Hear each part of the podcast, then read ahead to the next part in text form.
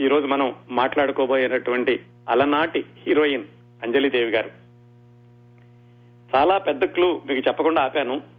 ఒక్క మాట చెప్తే అంజలిదేవి గారిని నూటికి నూట యాభై పాళ్ళు నిర్ధారణ అయ్యి ఉండేది. ఏమిటంటే తెలుగింటి సీతమ్మ అని చెబితే గనక ఇంకెవరికి అలాంటి పేరు లేదు. అంజలిదేవి గారు ఎన్టీ రామారావు గారి పేరు చెప్తే శ్రీకృష్ణుడి పేరు చెప్తే ఎన్టీ రామారావు గారు ఎలా గుర్తొస్తారో సీత అనగానే గుర్తొచ్చే ఏకైక నటీమణి అంజలిదేవి గారు. ఆ అంజలిదేవి గారి మొట్టమొదటి సినిమా వరకు జరిగిన ప్రయాణాన్ని ఈ రోజు తెలుసుకుందామండి. అయితే అంజలిదేవి గారు కేవలం అలనాటి హీరోయిన్ ఆ తర్వాత పతివ్రత పాత్రలు ఎక్కువగా ధరించారు సీతగా చాలా పేరు తెచ్చుకున్నారు. ఇవన్నీ ఒకటండి.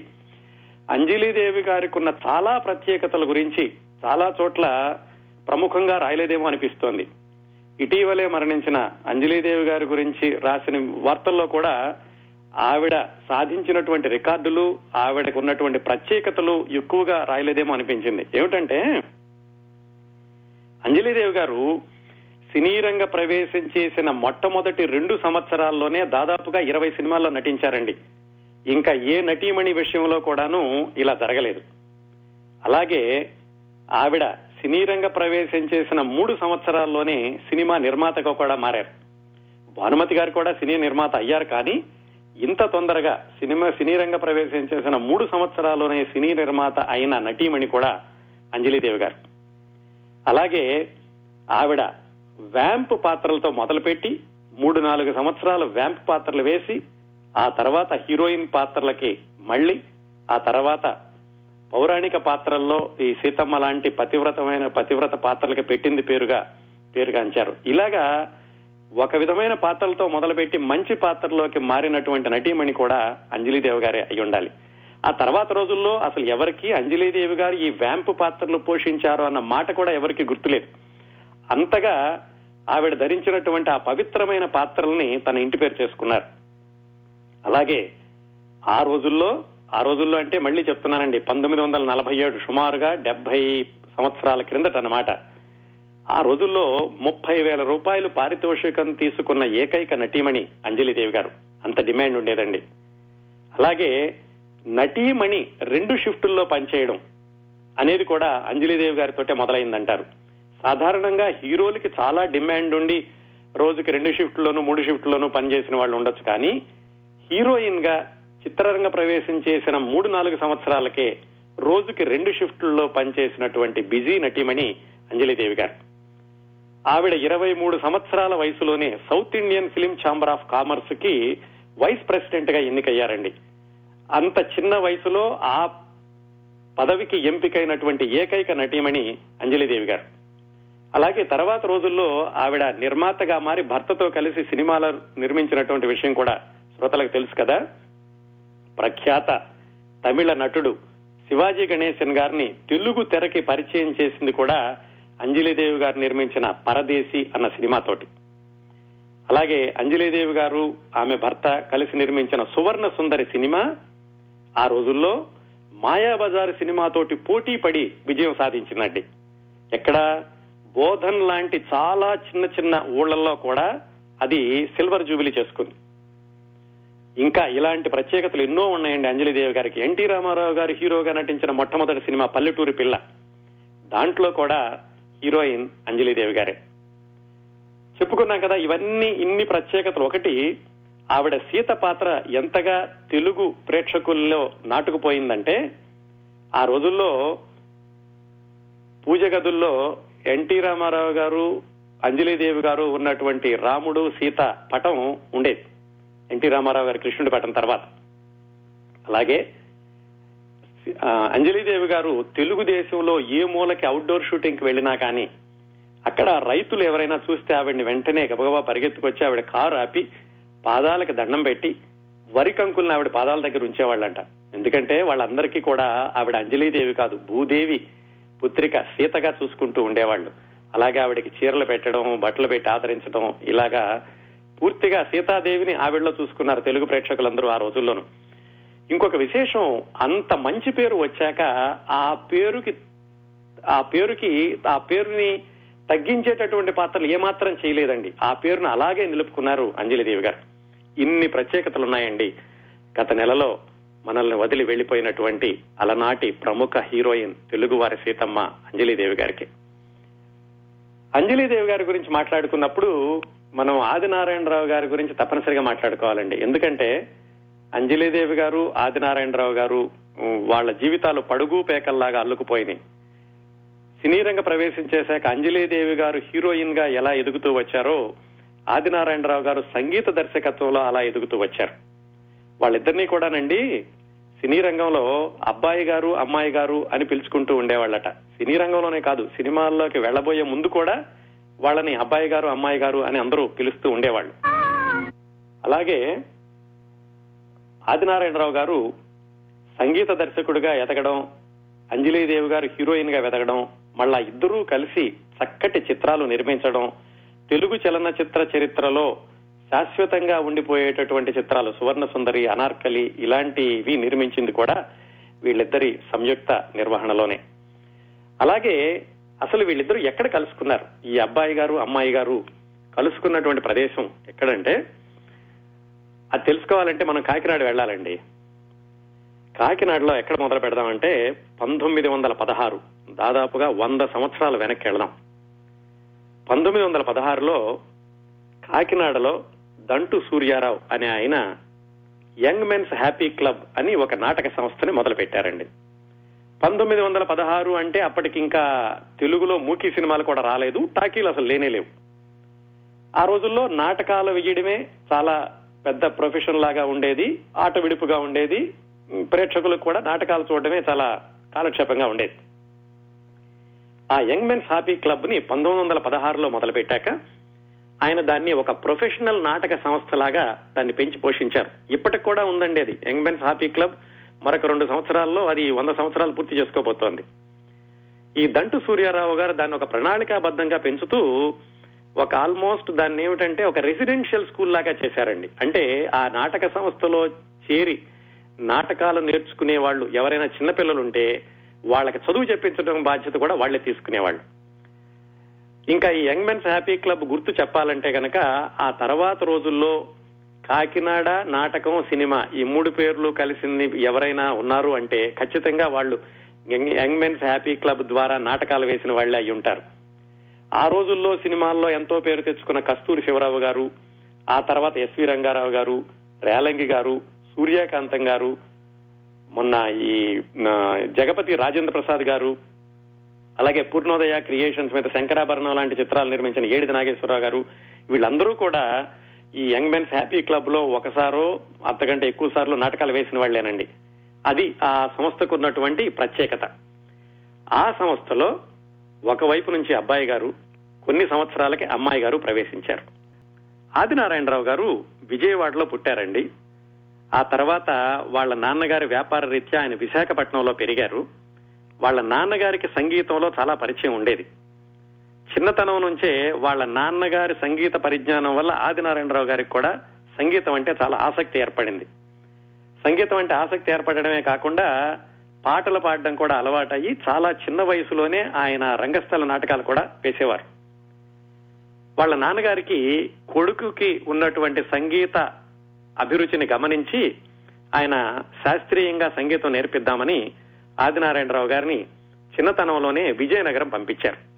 అప్పట్లో ఏమిటంటే సంగీతం నేర్చుకోవాలంటే విజయనగరం వెళ్ళేవాళ్ళు అక్కడ ఆయన శాస్త్రీయంగా సంగీతం నేర్చుకున్నారు నృత్యం కూడా నేర్చుకున్నారు. ఆయన ఎనిమిదో తరగతిలోనూ తొమ్మిదో తరగతిలోనూ ఉండగా వాళ్ళ అమ్మగారు చనిపోయారు. వాళ్ళ అమ్మగారిది కాకినాడ. వాళ్ళ అమ్మగారు చనిపోయాక ఆయన కాకినాడ వచ్చేసి వాళ్ళ అమ్మమ్మ గారింటి దగ్గర పెరుగుతూ అక్కడ స్కూల్లో చేరారు. అక్కడ స్కూల్లో చేరుతూనే ఈయనకి అప్పటికే సంగీత పరిచయం ఉంది కదా అందుకని ఆయన ఈ యంగ్ మెన్స్ హ్యాపీ క్లబ్ సభ్యులతోటి పరిచయం ఏర్పడి వాళ్ళు వేసే నాటకాలకి ఈయన హార్మోనియం వాయించడం సంగీతం సమకూర్చడం ఆ విధంగా ఆయన ఆ యంగ్ మెన్స్ హ్యాపీ క్లబ్లో ఒక సభ్యుడిగా అయ్యారు. ఆ విధంగా అబ్బాయి గారు యంగ్ మెన్స్ హ్యాపీ క్లబ్కు వచ్చారండి. ఆయన కేవలం నాటకాలకి వెనకాల సంగీతమే కాకుండా ఎప్పుడైనా స్క్రిప్ట్లో సహాయం చేయడం దర్శకత్వంలో సహాయం చేయడం ఇలాంటి పనులు కూడా చేసేవాళ్ళు. అంటే రంగస్థలం మీద నటించడం తప్ప వెనకాల చాలా పనులు ఆయన చేస్తూ ఉండేవాళ్ళు. అంతేకాకుండా ఆయనకి సాహిత్యం మీద కూడా చాలా మంచి పట్టు ఉండేది. స్కూల్లో ఎక్కువ చదువుకోకపోయినా బయట పుస్తకాలు ఎక్కువ చదువుకున్నారు. ఇంగ్లీష్ నవలు కూడా ఎక్కువగా చదివారు. అందుకని ఆయన్ని నాటక సంస్థలో అందరూ కూడా చాలా తెలిసిన వాడు అని గౌరవిస్తూ ఉండేవాళ్ళు. ఆయన అలా ఉండగా మనం ఒకసారి పెద్దాపురం వెళ్దామండి. పెద్దాపురంలో నోకయ్య గారు సత్యవతి అని ఇద్దరు దంపతులు ఉన్నారు వాళ్ళకి నలుగురు పిల్లలు. నలుగురిలో ముగ్గురు అమ్మాయిలు ఒక అబ్బాయి. అందరికంటే పెద్ద అమ్మాయి పేరు అంజనీ కుమారి. ఆవిడ చిన్నప్పుడు వాళ్ళ నాన్నగారికి వ్యవసాయం ఉండేది. వ్యవసాయం ఏదో కొంచెం చేసుకుంటూ ఆయనకి వ్యవసాయం కంటే కూడా నాటకాల మీద ఎక్కువ ఆసక్తి ఉండేది ఈ నౌకయ్య గారికి. ఆయన ఏమిటంటే నాటకాలు వేయించడం నాటకాలకి సంగీతం వాయించడం వాటి మీద ఆసక్తి ఉండేది. నాటకాలు ఆయన వేయడం కాదు.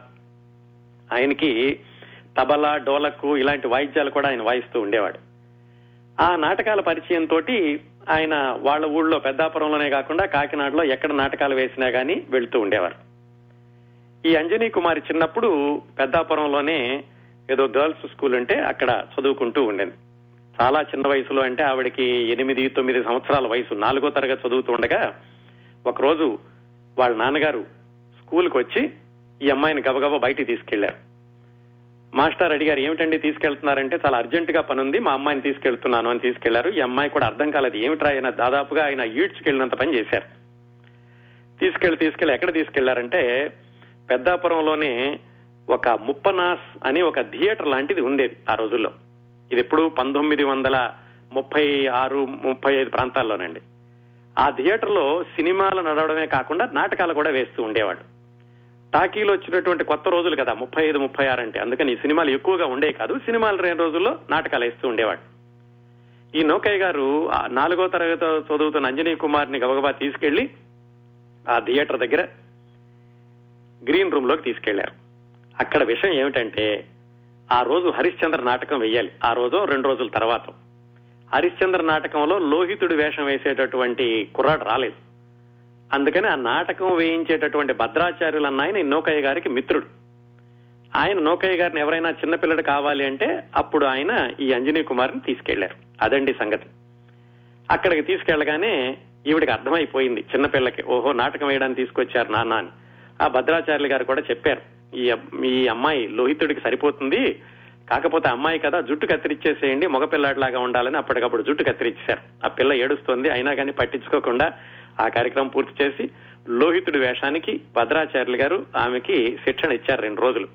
అదండి అంజనీ కుమారిగా ఉన్నటువంటి ఆ తర్వాత రోజుల్లో అంజలీదేవిగా మారిన అంజనీ కుమారి తన నాలుగో తరగతి చదువుతూ ఉండగా ఎనిమిది తొమ్మిది సంవత్సరాల వయసులో మొట్టమొదటిసారిగా రంగస్థలం ఎక్కింది ఆ హరిశ్చంద్ర నాటకంతో ఈ భద్రాచార్యుల అన్నాయనే అక్కినే నాగేశ్వరరావు గారికి సంగీతం నేర్పినటువంటి మొదటి గురువు కూడా క్రిందటి నెలలో మాట్లాడుకున్న ఆ విషయాలు మనం.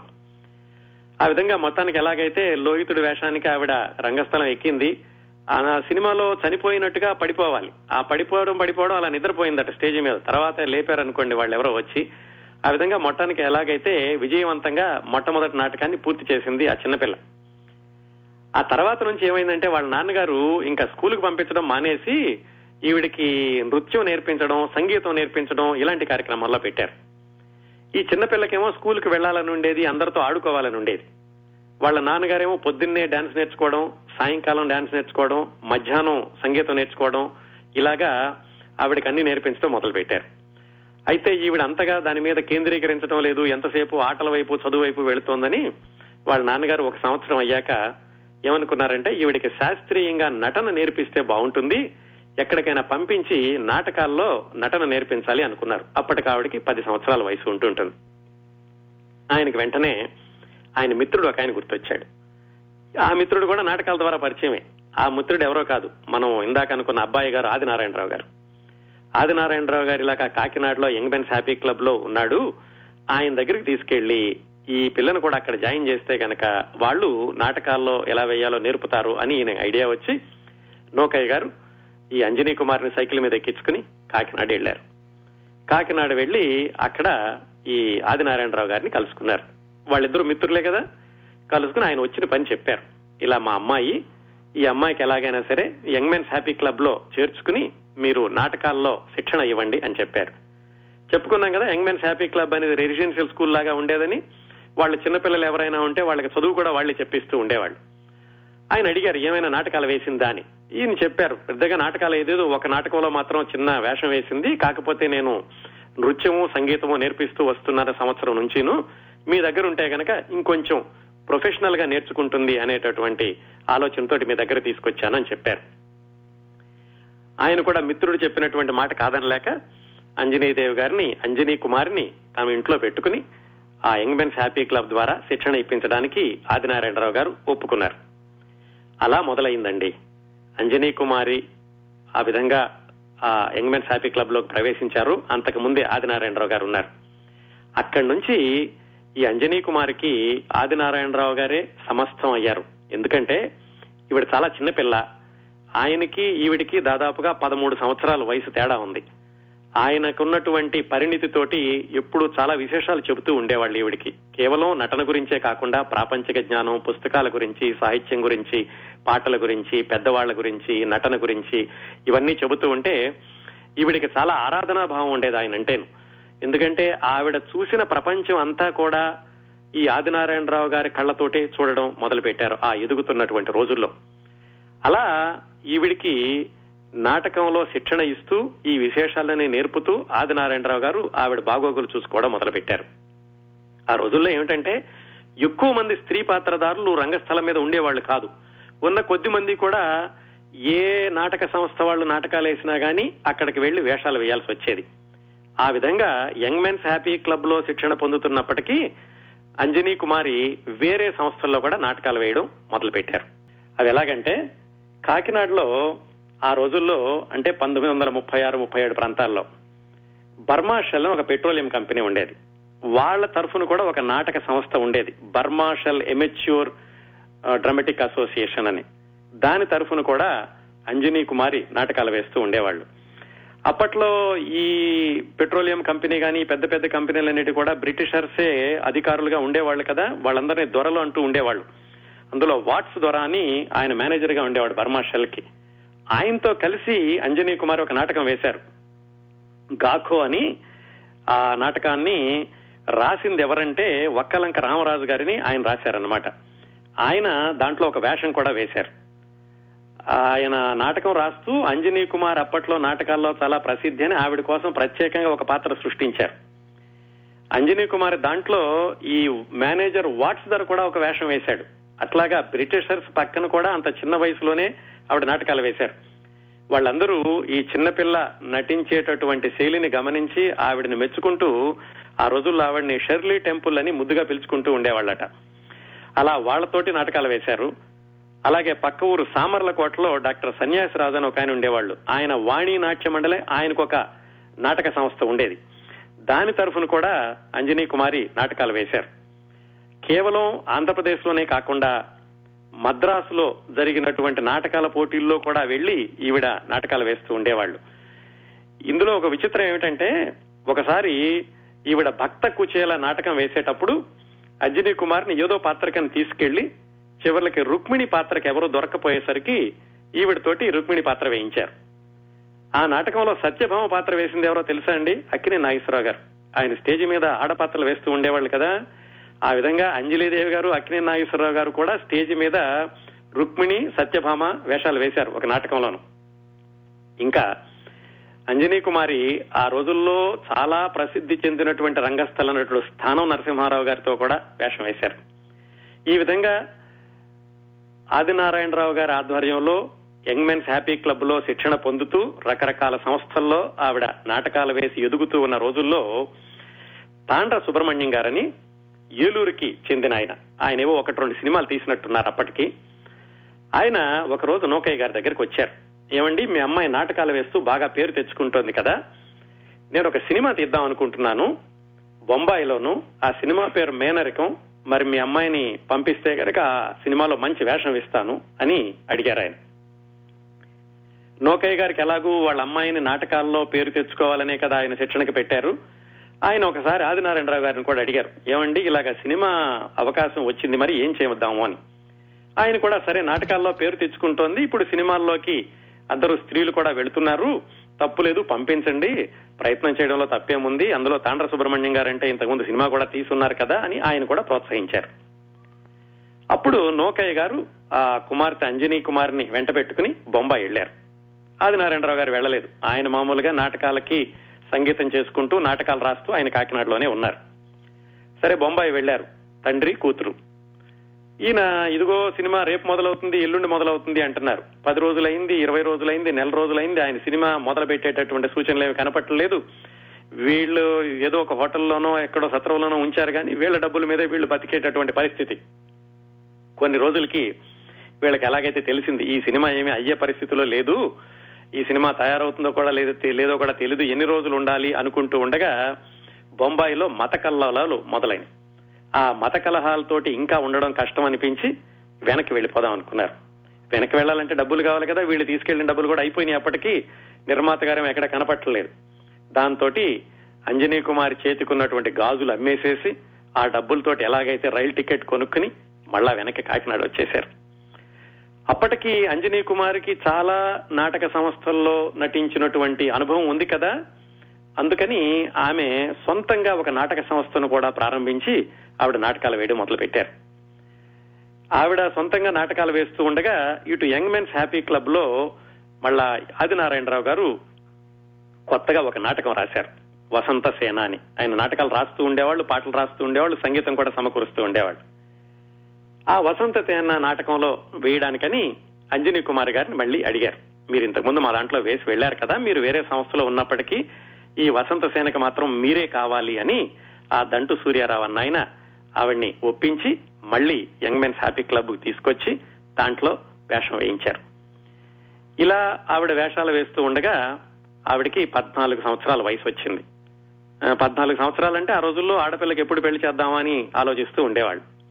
సరే నౌకయ్య గారు అమ్మాయికి సంబంధాలు వెతుకుదామని ఆయన అనుకుంటూ ఉండగా ఆమె మనసులో మాట చెప్పింది. ఏమిటంటే నేను ఆదినారాయణరావు గారినే చేసుకుంటాను. మా మాస్టర్ అంటేనే ఇష్టం నాకు. నాకు వేరే సంబంధాలు చూడొద్దు అని. అప్పటికి ఆదినారాయణరావు గారికి వివాహం అయింది. పిల్లలు కూడా ఉన్నారు. సరే పెద్దవాళ్ళు చెప్పి చూశారు. అమ్మా ఇట్లా గాని. కానీ ఆవిడ ససేమిరా వినలేదు. ఏమైనా కానీ నేను మాస్టర్నే పెళ్ళి చేసుకుంటానని. ఎందుకంటే ఆవిడ ఎదిగిందంతా కూడా ఆదినారాయణరావు గారి ఆధ్వర్యంలోనే ఆదినారాయణరావు గారి నీడలోనే ఆదినారాయణరావు గారు ఇచ్చినటువంటి విజ్ఞానంతోనే ఆవిడ ఎదిగారు. అంతగా ఆవిడ ప్రభావితం అయ్యారు. సరే పెద్దవాళ్ళు వెళ్ళి ఆదినారాయణరావు గారితోటి వాళ్ళ కుటుంబ సభ్యులతోటి మాట్లాడి వాళ్ళను కూడా ఒప్పించి ఎలాగైతే అంజనీ కుమారిని ఆదినారాయణరావు గారికి ఇచ్చి వివాహం చేశారు. అంజనీ కుమారి అంజనీ కుమారి అని ఎందుకు అంటున్నానంటే ఆవిడ సినిమాల్లోకి వెళ్ళే వరకు కూడా ఆవిడ పేరు అంజనీ కుమారేనండి. మొట్టమొదటి సినిమాల్లోకి వెళ్ళాకే ఆవిడ పేరు అంజలీదేవిగా మారింది. వివాహం జరిగింది. వివాహం జరిగాక కూడా నాటకాలు వేస్తూనే ఉన్నారు. ఒక అబ్బాయి పుట్టాడు. రెండో అబ్బాయి కి ఈవిడ గర్భిణితో ఉండగా ఒక నాటకం వేస్తూ ఉండగా స్ట్రీట్ సింగర్స్ అని ఒక నాటకం వేస్తున్నారు. ఆ నాటకం వేస్తూ ఉండగా చిత్తతల్లు పుల్లయ్య గారని ఆయనది కూడా కాకినాడే. ఆయన అప్పటికే సినిమాలు తీయడం మొదలు పెట్టారు కలకత్తాలో కొన్ని సినిమాలు తీశారు బొంబాయిలో కొన్ని సినిమాలు తీశారు చెన్నైలో కొన్ని మద్రాసులో కొన్ని సినిమాలు తీస్తున్నారు. దర్శకుడిగా మంచి పేరు తెచ్చుకున్నారు. ఇది మనం మాట్లాడుకుంటోంది పంతొమ్మిది వందల నలభై రెండు నలభై మూడు ప్రాంతాల్లో. ఆయన మొట్టమొదటి టాకీ సినిమా వచ్చినప్పటి నుంచి కూడా చిత్రరంగంలో ఉండడమే కాకుండా పంతొమ్మిది వందల ముప్పై ఐదు ముప్పై ఆరు ప్రాంతాల నుంచే సినిమాలకు దర్శకత్వం వహిస్తున్నారు. ఆయన పంతొమ్మిది వందల ముప్పై ఆరులోనే లవకుశ అని ఒక సినిమా కూడా తీశారు ఆయన. ఆయనకి మంచి పేరుంది. భానుమతి గారు మొట్టమొదటిసారిగా సినిమాలో వేషం వేసింది కూడా ఈ చిత్తతల్ల పుల్లయ్య గారి దర్శకత్వంలోనే. ఆయన ఏదో వ్య- వ్యవహారం మీద కాకినాడ వచ్చినప్పుడు ఆయన సొంతూరు. ఆయన ఈ స్ట్రీట్ సింగర్స్ అన్న నాటకం చూశారు. చూసి ఆయన ఈ అంజనీ కుమార్ని చూసి ఆయన ఆదినారాయణరావు గారితో చెప్పారు. ఏమండి నేను గొల్లభామ అని ఒక సినిమా తీయబోతున్నాను. ఆ సినిమాలోకి ఈ మీ భార్యకి వేషం ఇస్తాను పంపించండి అని. అయితే వాళ్ళు ఏమన్నారంటే ఆవిడకి అప్పుడు ఏడో నెల గర్భిణి. అందుకని ఇప్పుడు రాలేదు. నాకు సినిమాల్లో కూడా వెయ్యాలన్నటువంటి ఆసక్తి లేదు. ఎందుకంటే అప్పటికే ఒక అనుభవం అయిపోయి ఉంది. బొంబాయి వెళ్ళొచ్చారు అది కుదరలేదు. అది కాకుండా ఆవిడ గర్భిణి. అందుకని ఆదినారాయణరావు గారు చెప్పారు ఆవిడకి కూడా వెళ్ళడం ఇష్టం లేదు. అందుకని ఆ అవకాశాన్ని వదులుకున్నారు. సినిమాలకి సినిమాల్లోకి వెళ్ళేటటువంటి అలా చిత్తదల్ల పుల్లయ్య గారు అడిగినటువంటి మాటను కూడా కాదన్నారు. సరే మామూలుగా వీళ్ళు నాటకాలు వేస్తున్నారు. ఈలోగా రెండో కొడుకు పుట్టాడు ఆవిడికి. ఇట్లా ఉండగా ఏమైందంటే ఆదినారాయణరావు గారికి ఇంకొక మిత్రుడు ఉన్నారు ఆయన పేరు ఆయన పేరు సామర్ల వెంకట రంగారావు ఎస్వి రంగారావు గారండి. ఆయన కూడా కాకినాడలో నాటకాలు వేసేవాళ్ళు. ఆయన ఆదినారాయణరావు గారి మిత్రుడే. ఈ స్ట్రీట్ సింగర్స్ ఈ చిత్తతల్లు పుల్లయ్య గారితో మాట్లాడడం ఈ వ్యవహారాలు ఆయన పోయినటువంటి కొన్ని నెలలకి ఆయన ఆదినారాయణరావు గారి దగ్గరకు వచ్చారు. వచ్చి నాకు సినిమాల్లో హీరోగా వేయడానికి అవకాశం దొరికింది. నాకు మామ వరసో మేనమామ వరుస అవుతారు రామానందం గారని ఆయన సినిమా తీస్తున్నాడు. ఆ సినిమా పేరు వరూధిని. మీకు సంగీత దర్శకుడిగా నేను అవకాశం ఇప్పిస్తాను. మీరు వస్తారా అని ఆదినారాయణరావు గారిని అడిగారు ఎస్వి రంగారావు గారు. ఆదినారాయణరావు గారికి సినిమాల్లోకి వెళ్ళాలన్నటువంటి ఆలోచన లేదు. ఎందుకంటే అప్పటికే ఆయన నాటకాల్లో స్థిరపడి ఉన్నారు మంచి పేరు తెచ్చుకుంటున్నారు అందరూ గౌరవిస్తున్నారు. ఆయన పెద్దగా ఉత్సాహం చూపించలేదు. కాకపోతే ఎస్వి రంగారావు గారు ఒప్పించడానికి ప్రయత్నించారు. అక్కడికి వస్తే బాగుంటుంది సినిమాల్లో కూడా పైకి వెళ్ళొచ్చు అని మిత్రులు కూడా చెప్పారు. సినిమాలంటే చిన్న చూపు చూడాల్సిన అవసరం లేదు. ఎందుకంటే సినిమాల్లో కూడా అందరూ చదువుకున్న వాళ్ళు పండితులు సంగీతంలో సుశిక్షితులైన వాళ్ళు ఉన్నారు. అందరూ అలాగే ఉండేవాళ్ళండి ఆ రోజుల్లోనూ. బయట బాగా పేరు తెచ్చుకున్న వాళ్ళే ఆయా రంగాల్లో పేరు తెచ్చుకున్న వాళ్ళే సినిమాల్లోకి వెళ్ళేవాళ్ళు అని మిత్రులు కూడా ఒప్పించారు. సరే ఆయన కూడా అనిపించింది. ఎలాగూ నేను ఇక్కడ నాటకాలు రాస్తున్నాను పాటలు రాస్తున్నాను సంగీతం చేస్తున్నాను మరి సినిమాల్లోకి వెళితే ఇంకా పెద్దవాళ్ళతో పరిచయాలు అయితే బాగుంటుంది కదా అని ఆయన కూడా కొన్ని రోజులకు ఆయన కూడా మనసు మార్చుకుని ఎస్వి రంగారావు గారితో సరే వస్తాను అని చెప్పారు. ఆ సినిమా షూటింగ్ ఎక్కడ? తమిళనాడులోని సేలంలో. అప్పట్లో చెన్నైలో ఎక్కువగా మద్రాసులో ఎక్కువగా సినీ నిర్మాణం జరిగేది కాదండి. బొంబాయిలోను కలకత్తాలోను కొల్హాపూర్లోను సేలంలోను అక్కడ స్టూడియోలు ఉండేవి అనమాట అక్కడికి ఎస్వి ఆదినారాయణరావు గారిని తీసుకెళ్ళారు ఎస్వి రంగారావు గారు. సరే ఆయన వెళుతూ అంజలీదేవి గారికి అప్పటికే ఇద్దరు పిల్లలు చిన్న పిల్లలు సరే ఆవిడ వదిలేసి ఉండ వదిలేసి ఉండడం ఎందుకు? ఆవిడ కూడా సేలం చూసినట్టు ఉంటుంది కదా అని ఆదినారాయణరావు గారు ఇద్దరు పిల్లల్ని అంజనీ కుమార్ని తీసుకుని సేలం వెళ్ళారు ఆ సినిమా పేరు వరూధిని. దాంట్లో ఎస్వి రంగారావు గారు మొట్టమొదటిసారిగా హీరో వేషం వేస్తున్నారు. సరే అక్కడికి వెళ్ళారు అక్కడికి వెళ్ళాక ఆ సినిమాకి రెండు పాటలు కూడా రాశారు ఆదినారాయణరావు గారు.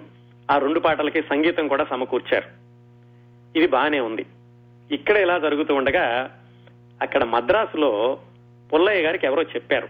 ఇలా అంజనీ కుమారి ఆదినారాయణరావు సేలం వెళ్ళారు రామానందం గారి వరువుదిని సినిమాకి పనిచేస్తున్నారు అని. అయితే ఆయనకి ఆదినారాయణరావు గారు సంగీత దర్శకుడిగా వెళ్ళారని తెలియదు ఆయన ఏమనుకుంటున్నారంటే అంజనీ కుమారి వేషం వేయడానికి వెళ్ళిందేమో నేను ముందే అడిగాను వాళ్ళని వాళ్ళేమో నా సినిమాలో వేయనన్నారు ఇప్పుడు అక్కడికి వెళ్ళారు అని ఆయన కొంచెం ఆలోచించి ఆయన అసిస్టెంట్ని సేలం పంపించారు. నువ్వు వెళ్ళి ఒకసారి మాట్లాడరా ఆవిడ మరి నా సినిమాలో వేషాలు వేయనంది ఆ సినిమాలో ఎలా వేషం వేస్తోంది అని ఆయన అనుకుంటున్నారు అని అసిస్టెంట్ను పంపించారు. ఆ అసిస్టెంట్ పేరేమిటి? రేలంగి వెంకటరామయ్య. తర్వాత ఎప్పుడైనా ఆయన విశేషాలు వివరంగా చెప్పుకుందామండి. ఆయన చిత్తతల్లు పుల్లయ్య గారి దగ్గర దాదాపుగా పదిహేను సంవత్సరాల పాటు అన్ని పనులు చేశారు. అసిస్టెంట్గా చేశారు అసిస్టెంట్ డైరెక్టర్ అనుకోండి ప్రొడక్షన్ అసిస్టెంట్ అనుకోండి అన్ని రకాలుగాను చిత్తతల్లు పుల్లయ్య గారి దగ్గర సహాయకుడిగా ఉన్నారు. ఆయన్ని పంపించారు సేలం వెళ్ళి మాట్లాడి రమ్మని. రేలంగి గారు సేలం వెళ్ళారు సేలం వెళ్ళి ఆదినారాయణరావు గారితో అంజనీ కుమార్ తోటి మాట్లాడారు. ఆయనకి అంతకుముందే పరిచయం ఉంది. ఎందుకంటే వీళ్ళందరూ Kakinada young men's happy club నుంచి వెళ్ళిన వాళ్ళే కదా. అక్కడ మాట్లాడితే ఆదినారాయణరావు గారు చెప్పారు ఈ అంజనీ కుమార్ వేషం వేయడానికి రాలేదు మేము నేను సంగీత దర్శకుడిగా వచ్చాను. అసలు ఆవిడ వేషం వేసే ఉద్దేశం కూడా లేదు అని. కాకపోతే ఎలాగో వెళ్ళాడు కాబట్టి ఈయన ఒప్పించడం ఆయన బాధ్యత అనుకుని నచ్చ చెప్పారు. మీరు ఎలాగైనా ఆలోచించండి ఇంతకు ముందు అయితే వీలు కాదని చెప్పారు ఇప్పుడు ఎలాగో ఇక్కడికి వచ్చారు కదా. మరి పుల్లయ్య గారి సినిమా గొల్లభామ చాలా బాగుంటుంది మంచి పేరు వస్తుంది. మీరు ఎలాగైనా చెల్లాయిని నాతో పంపించండి బావగారు అని ఆయన మీద ఒత్తిడి చేయడం మొదలుపెట్టాడు సరే ఇద్దరు ఆలోచించుకున్నారు ఆదినారాయణరావు గారు అంజలిదేవి గారు. ఆదినారాయణరావు గారు కూడా అనిపించింది సరే ఇంతగా బలవంతం చేస్తున్నారు పుల్లయ్య గారు కూడా మద్రాసు నుంచి కావాలని మనిషిని మరీ పంపించారు రెండోసారి కూడా అడుగుతున్నారు. ఇప్పుడు కూడా తిరస్కరిస్తే బాగుండదేమో సరే ఒకసారి వెళ్ళి చూద్దాం కదా అని వాళ్ళిద్దరూ నిర్ణయించుకున్నారు. నిర్ణయించుకున్నప్పుడు ఆ విషయం ఏమైంది? ఈ వరూధిని నిర్మాత రామానందం గారికి తెలిసింది. ఆయన ఏమనుకున్నారంటే ఇదేమిటి మీరు మద్రాసు వెళ్ళి గొల్లభావ సినిమాలో వేషానికి వెళ్తున్నారా? అసలు ఈ అంజనీ కుమారి వేషం వేస్తుందని తెలిస్తే నా సినిమాలోనే ఇచ్చేవాడిని కదా. మీరు సంగీత దర్శకత్వం కోసమనే కదా మిమ్మల్ని తీసుకొచ్చింది. నా సినిమాలో కాకుండా మీరు మద్రాసు వెళ్ళి ఆ సినిమాలో వేషం వేయడానికి వీలు లేదు అని ఆయన ఒక పీట ముడి వేశాడు. ఈయన నచ్చ చెప్పబోయారు ఆదినారాయణరావు గారు చూడండి నేను సంగీత దర్శకుడిగానే వచ్చాను. మేము చూద్దామని వెళుతున్నాం మద్రాస్. అక్కడ వీలైతే వేస్తాం లేకపోతే వెయ్యం. అందుకని మీరు దాని గురి దానికి దీనికి ముడి పెట్టొద్దు అని చెప్పారు. ఆయన ససేమిరా వినలేదు. మీరు గనక మద్రాసు వెళితే నా సినిమాకి సంగీత దర్శకత్వం మీరు చేయడానికి వీల్లేదు. మిమ్మల్ని తీసేస్తున్నాను ఆయన ఆయన కరాఖండిగా చెప్పారు. ఆదినారాయణరావు గారు అసలే ముక్కుసూటి మనిషి. ఆయనకి ఈ మ్, పీఠముడులు నచ్చలేదు. ఈయన కాలికేస్తే మెడకే మెడకేస్తే కాలికేస్తున్నాడని. సరే అయితే నాకు మీ సినిమా వద్దండి. మీ సినిమా వదిలేస్తున్నాను. నేను మద్రాసు వెళ్ళిపోతున్నాం అని చెప్పి ఎస్వి రంగారావు గారికి కూడా చెప్పి ఆ రెండు పాటలు అక్కడే వదిలేసి అంజనీ కుమారి ఆదినారాయణరావు గారు ఇద్దరు చిన్నపిల్లలను తీసుకుని మద్రాసు వెళ్ళారు పంతొమ్మిది వందల నలభై ఐదు నలభై ఆరు ప్రాంతాల్లోనండి. ఒక సంక్రాంతి ముందు రోజు మద్రాసులో ట్రైన్ దిగారు. ఆ గొల్లభామ సినిమాలో హీరో రఘురామయ్య గారు ఆయన అప్పట్లో ఈలపాటి రఘురామయ్య గారు అనేవాళ్ళు ఎన్టీ రామారావు గారు వచ్చే వాళ్ళకు కూడా సినిమాల్లో కృష్ణుడు అంటే రఘురామయ్య గారే. ఆయన హీరో. హీరోయిన్ కృష్ణవేణి.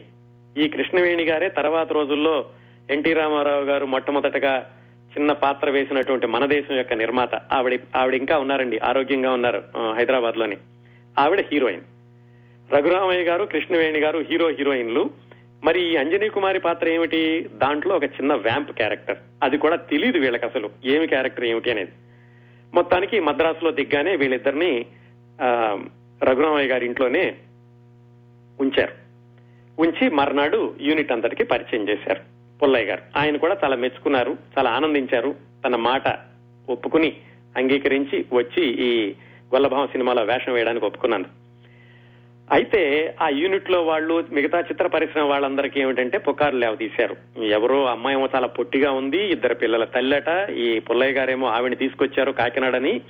ఈవిడ ఏ వేషం వేస్తుంది ఈయన సినిమా ఏమవుతుంది అని అందరూ రకరకాలుగా చెప్పుకోవడం మొదలు పెట్టారు అవన్నీ విని భరిస్తూ ఆవిడ ఏమాత్రం ఆత్మవిశ్వాసాన్ని కోల్పోకుండా ఒక నెల రోజుల పాటు రిహార్సల్స్ చేశారు ఆ సినిమాకి. చేశాక ఆ సినిమా మొదలైంది. అది గొల్లభామ సినిమా.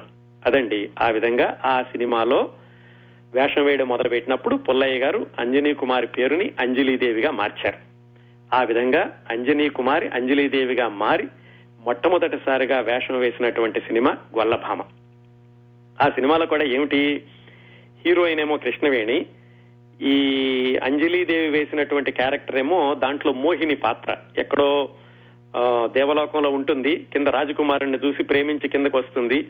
రాజకుమారుడేమో ఈ మోహినిని ప్రేమించడానికి ఒప్పుకోడు. అలాంటప్పుడు ఈవిడ రాజకుమార్తె వేషంలోకి వెళ్ళి రాజకుమారుడిని వశపరచుకోవాలని ఇట్లా సాగుతుంది కథ అంతాను. ఒక విధమైన వ్యాంప్ క్యారెక్టర్ అని చెప్పుకున్నాం కదా. కొంచెం ఇబ్బందిగా అనిపించింది ఆవిడకి. మొట్టమొదటి రోజు షూటింగ్కి వెళ్ళారు ఏమీ కష్టం అనిపించలేదు. ఎందుకంటే అప్పటికే రంగస్థలం మీద చాలా పేరుంది కాబట్టి ఏమాత్రం తొట్టుబాటు లేకుండా ఆవిడ సంభాషణలు చెప్పారు. ఏమే ఏ ఏ విధమైనటువంటి సాంకేతిక పరమైన ఇబ్బందులు లేకుండా మొట్టమొదటి రోజు షూటింగ్ అయిపోయింది. ఆ తర్వాత రోజు వచ్చేసరికి ఈవిడికి కౌగలించుకునే సీన్ ఉంది. రఘురామయ్య గారు ఈవిడిని గట్టిగా కౌగలించుకుంటే ఈవిడ కొంచెం ఇబ్బందిగా ఫీల్ అయ్యి పుల్లయ్య గారిని ఏమిటి నాన్నగారు మరి ఈ సీన్ ఇలా ఉండాలా? ఎందుకు ఇలాంటి సీన్లు? అంటే ఆయన అప్పుడు చెప్పారట అమ్మా ఇది వాంప్ క్యారెక్టరు. అందుకని దీన్ని సజెస్టివ్ షాట్గా తీస్తాను. నువ్వేం ఇబ్బంది పడద్దు అని ఆవిడ్ని నచ్చ చెప్పారు ఇంకా చాలా అడ్వాన్స్డ్గా ఆయన ఏం చేశారంటే ఈ సినిమాలో ఒక ముద్దు సీన్ కూడా పెట్టారు. అంటే ఈ మోహిని రాజకుమార్తె వేషంలోకి వెళ్ళి అతన్ని మోహించి మళ్ళా ముద్దు పెట్టుకుని బయటకు వచ్చేటటువంటి సీను. దాన్ని కూడా అందుకని కౌగలించుకున్నందుకే ఈవిడ ఇబ్బందిగా ఫీల్ అయ్యారని ముందు కూర్చోబెట్టి ఈవిడికి వివరించారట. ఇది నేను సజెస్టివ్గా తీస్తాను. ముద్దు పెట్టుకోవాల్సిన అవసరం ఉండదు. ముద్దు పెట్టుకున్నట్టుగా ఉంటే ఆ తర్వాత మొహంలో ఎలాంటి ఫీలింగ్స్ ఉండాలి? అవి మాత్రం చూపించను చాలు అని ఆవిడని ఒప్పించి ఆ సీన్ కూడా తీశారు. మొత్తానికి ఈ సినిమా గొల్లభామ సినిమా షూటింగ్ జరుగుతూ ఉన్న రోజుల్లోనే అంజలీదేవి గారికి ఇంకా నాలుగు సినిమాల్లో అవకాశాలు వచ్చినాయండి. ఆ నాలుగు సినిమాల్లో కూడా ఈ సినిమా పూర్తి అవ్వక ముందే ఆవిడ నాలుగు సినిమాలకి సంతకాలు పెట్టడం కూడా జరిగింది. మొత్తానికి గొల్లభామ సినిమా విడుదలైంది చాలా మంచి పేరు వచ్చింది. ఎవరో కొత్త అమ్మాయి వచ్చింది. చాలా బాగా చేసిందని. కాకపోతే ఒక రకమైన పాత్ర వేస్తే అవే వస్తాయి కదా ఆ తర్వాత ఆవిడకి అన్ని వరుసగా వ్యాంప్ పాత్రలే రావడం మొదలైనవి ఆ వాంపు పాత్రలు రావడం రావడం దాదాపుగా ఒక రెండు రెండు మూడు సంవత్సరాల వరకు అవే పాత్రలు వేస్తూ వచ్చారు ఆవిడ. ఈ గొల్లభామ సినిమాతోటి వచ్చిన పేరు దాదాపుగా ఆవిడకి రెండు మూడు సంవత్సరాల వరకు ఇరవై ముప్పై సినిమాల్లో నటించడానికి సరిపోయిందండి. ఎక్కడ మలుపు తిరిగిందంటే ఆ తర్వాత లక్ష్మమ్మ కథ శ్రీలక్ష్మమ్మ కథ అని రెండు సినిమాల పోటాపోటీగా నిర్మాణం అయినాయి. ఒక శ్రీలక్ష్మమ్మ కథలోనేమో అంజలీదేవి గారు అక్కినే నాగేశ్వరరావు గారు హీరో హీరోయిన్లు. లక్ష్మమ్మ కథ అనే సినిమానేమో సిహెచ్ నారాయణరావు కృష్ణవేణి హీరో హీరోయిన్లు. ఆ రెండిటిల్లోనూ ఈ శ్రీలక్ష్మమ్మ కథలో అంజలీదేవి గారు వేసింది పతివ్రత పాత్ర. చాలా మంది అభ్యంతరం చెప్పారట ఆవిడ వ్యాంప్ క్యారెక్టర్ వేసుకునే ఆవిడ్ని ఈ దీనిలోకి తీసుకొచ్చారు ఏమిటని అయినా నిర్మాత ఘంటసాల బలరామయ్య గారు వినకుండా అంజలీదేవి గారితోటే ఆ శ్రీలక్ష్మ పాత్ర వేయించడం ఆ సినిమా ఆడకపోయినా అంజలీదేవి గారికి మంచి పాత్ర వైపు మళ్ళడానికి దోహదం చేసింది. ఆ తర్వాత పల్లెటూరు పిల్ల సినిమాలో హీరోయిన్గా వేసిన దగ్గర నుంచి ఇంకా ఆవిడ వెనక్కి తిరిగి చూసుకోకుండా పదిహేను పదహారు సంవత్సరాల పాటు హీరోయిన్గా కొనసాగారు. ఆదినారాయణరావు గారు కూడా పల్లెటూరు పిల్ల సినిమాతోటి ఆయన సంగీత దర్శకుడిగా మొదలై ఆయన కూడా అంజలీదేవి గారితో పాటుగా సమాంతరంగా ఎదుగుతూ ఇద్దరు మంచి సినిమాలు కూడా నిర్మించారు. అవండి అంజలీదేవి గారి మొట్టమొదటి సినిమా విశేషాలు.